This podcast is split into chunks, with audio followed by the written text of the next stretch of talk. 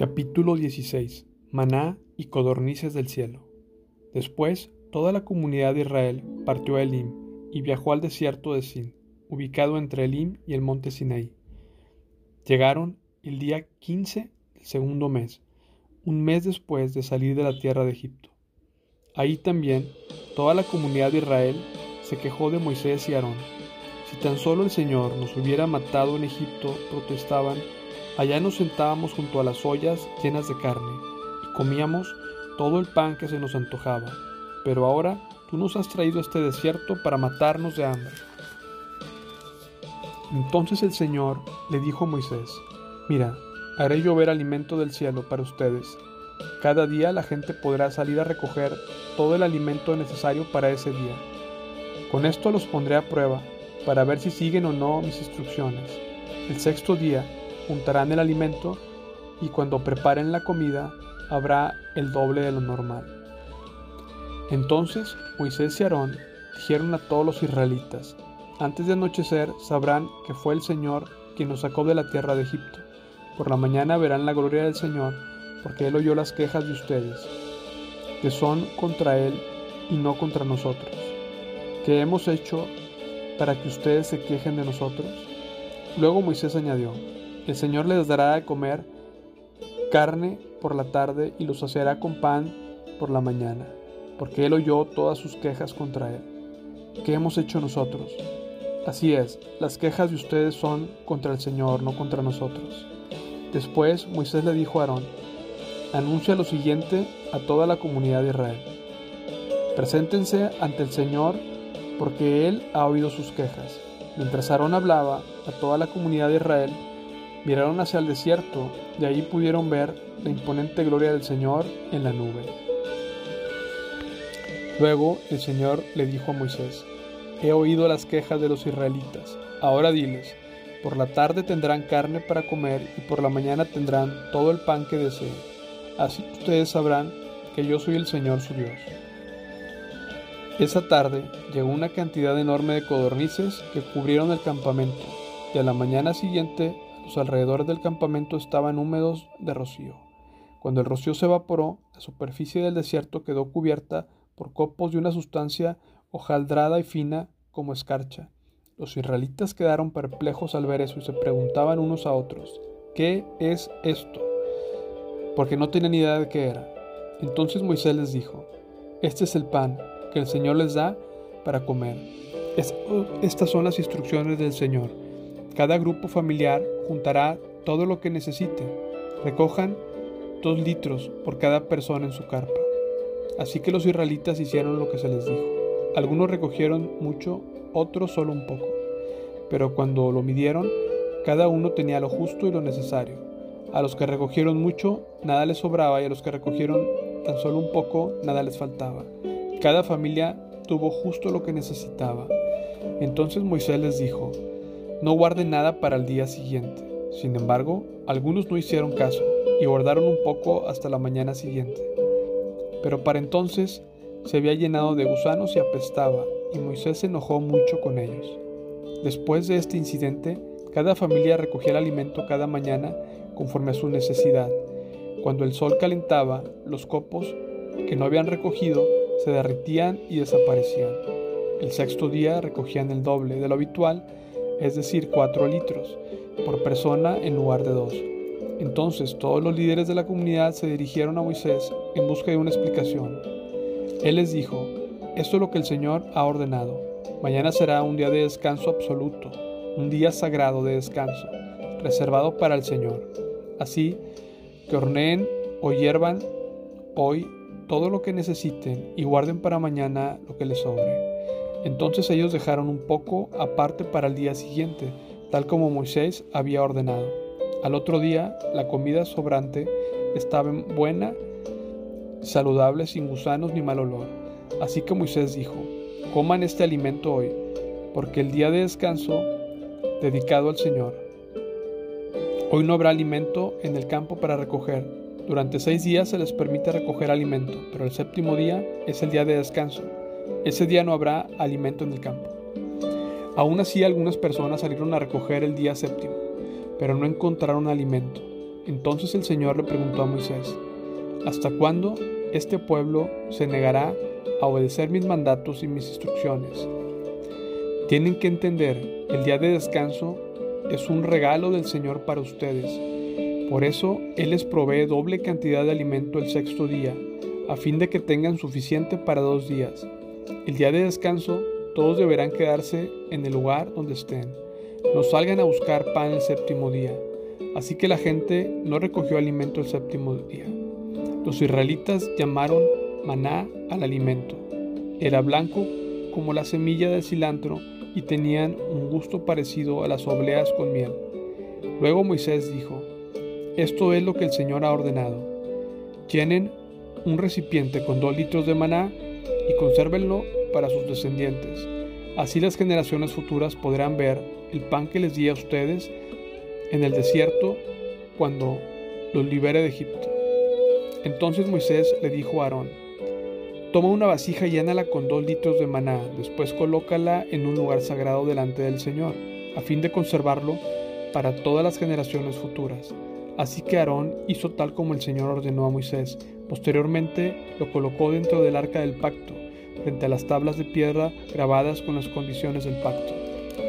Y los israelitas comieron maná durante cuarenta años, hasta que llegaron a la tierra donde se establecerían. Comieron maná hasta que llegaron a la frontera de la tierra de Canaán. El recipiente utilizado para medir el maná era un gomer, que era la décima parte de una efa, equivalía a dos litros. Capítulo 17 Agua de la roca Por orden del Señor, toda la comunidad de Israel partió del desierto de Sin y anduvo de un lugar a otro. Finalmente acamparon en Refidim, pero ahí no había agua para que el pueblo bebiera. Así que el pueblo volvió a quejarse contra Moisés. Danos agua para beber, reclamaron. Cállense, respondió Moisés. ¿Por qué se quejan contra mí? ¿Por qué ponen a prueba al Señor? Pero ellos, atormentados por la sed, siguieron discutiendo con Moisés. ¿Por qué nos sacaste de Egipto? ¿Quieres matarnos de sed a nosotros, a nuestros hijos y a nuestros animales? Entonces Moisés clamó al Señor. ¿Qué hago con este pueblo? Están a punto de apedrearme. El Señor le dijo a Moisés, pasa por delante del pueblo, toma tu vara, la que usaste para golpear las aguas del Nilo, y llama a algunos ancianos de Israel para que te acompañen. Yo me pararé frente a ti sobre la roca, en el monte Sinaí. Golpea la roca y saldrá agua a chorros. Entonces el pueblo podrá beber. Así que Moisés golpeó la roca como le indicó, y el agua brotó a chorros a la vista de los ancianos. Entonces Moisés llamó a aquel lugar Masa, que significa prueba, y Meriba, que significa discusión, porque el pueblo de Israel discutió con Moisés puso a prueba al Señor, diciendo, ¿está o no el Señor aquí con nosotros? Israel derrota a los amalecitas. Mientras el pueblo de Israel aún se encontraba en Refidim, los guerreros de Amalek lo atacaron. Así que Moisés le ordenó a Josué, escoge algunos hombres para salir a pelear contra el ejército de Amalek. Mañana yo estaré en la cima de la colina sosteniendo la vara de Dios en mi mano. Josué hizo lo que Moisés le ordenó, peleó contra el ejército de Amalek. Entre tanto Moisés y Aarón y Hur subieron a la cima de una colina cercana. Mientras Moisés sostenía en alto la vara en su mano, los israelitas vencían, pero cuando él bajaba la mano, dominaban los amalecitas. Pronto se le cansaron tanto los brazos que ya no podía sostenerlos en alto. Así que Aarón y Hur le pusieron una piedra a Moisés para que se sentara. Luego separaron a cada lado de Moisés y le sostuvieron las manos en alto. Así sus manos se mantuvieron firmes hasta la puesta del sol. Como resultado, Josué aplastó al ejército de Amalek en la batalla. Después de la victoria, el Señor dio a Moisés las siguientes instrucciones. Escribe esto en un rollo para que sea un recuerdo perpetuo y léelo en voz alta a Josué. Yo borraré por completo la memoria de Amalek debajo del cielo. Entonces Moisés edificó un altar en ese lugar y lo llamó Yahvé Nisi, que significa el Señor es mi estandarte. Dijo, por cuanto han levantado su puño contra el trono del Señor, ahora el Señor estará en guerra con Amalek de generación en generación. Capítulo 18. Jetro visita a Moisés. Jetro, el suegro de Moisés y sacerdote de Madián, se enteró de todo lo que Dios había hecho por Moisés y su pueblo, los israelitas, y oyó particularmente cómo el Señor los había sacado de Egipto. Anteriormente, Moisés había enviado a su esposa Séfora y a sus dos hijos de regreso a casa de Jetro, y él los había hospedado. El primer hijo de Moisés se llamaba Gerson, porque cuando el niño nació, Moisés dijo: He sido un extranjero en tierra extraña. Al segundo hijo lo llamó Eliezer, porque dijo: El Dios de mis antepasados me ayudó y me rescató de la espada del faraón. Así que Jetro, el suegro de Moisés, fue a visitarlo al desierto y llevó consigo a la esposa y a los dos hijos de Moisés. Llegaron cuando Moisés y el pueblo acampaban cerca del monte de Dios. Jetro le había enviado un mensaje a Moisés para avisarle: Yo, tu suegro Jetro, vengo a verte, junto con tu esposa y tus dos hijos. Entonces Moisés salió a recibir a su suegro, se inclinó ante él y le dio un beso. Luego de preguntarse el uno al otro cómo les iba, entraron en la carpa de Moisés.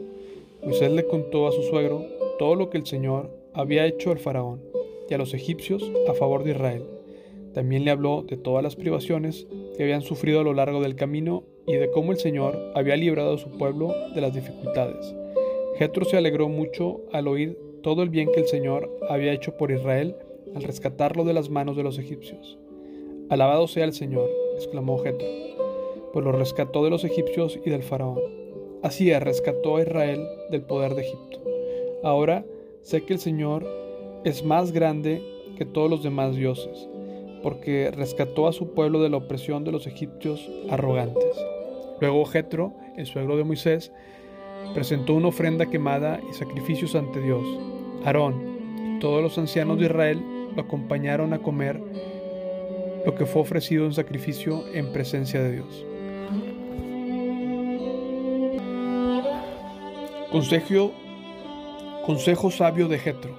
Al día siguiente, Moisés se sentó para oír los pleitos que los israelitas tenían unos con otros, y el pueblo esperó a ser atendido delante de Moisés desde la mañana hasta la tarde.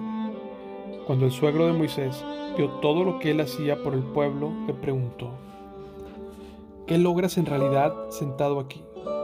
¿Por qué te esfuerzas en hacer todo el trabajo tú solo? mientras que el pueblo está de pie a tu alrededor desde la mañana hasta la tarde. Moisés contestó, porque el pueblo acude a mí en busca de resoluciones de parte de Dios. Cuando les surge un desacuerdo, ellos acuden a mí y yo soy quien resuelve los casos entre los que están en conflicto. Mantengo al pueblo informado de los decretos de Dios y les transmito sus instrucciones. No está bien lo que haces, exclamó el suegro de Moisés. Así acabarás agotado y también se agotará el pueblo. Esta tarea es una carga demasiado pesada para una sola persona. Ahora escúchame y déjame darte un consejo. Y que Dios esté contigo.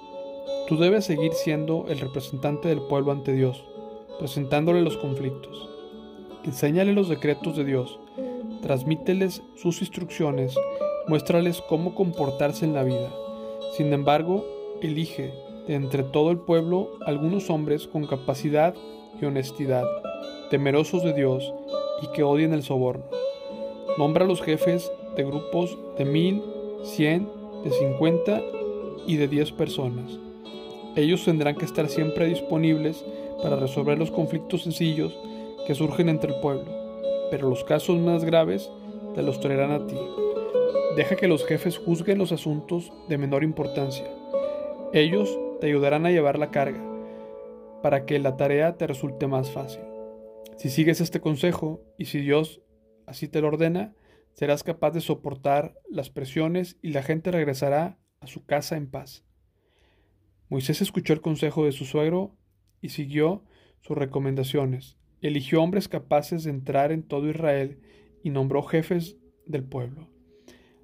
Los puso a cargo de grupos de mil, de cien, de cincuenta y de diez personas. Estos hombres estaban siempre disponibles para resolver los conflictos sencillos de la gente. Los casos más graves los remitían a Moisés, pero ellos mismos se encargaban de los asuntos de menor importancia. Poco tiempo después, Moisés se despidió de su suegro, quien regresó a su propia tierra.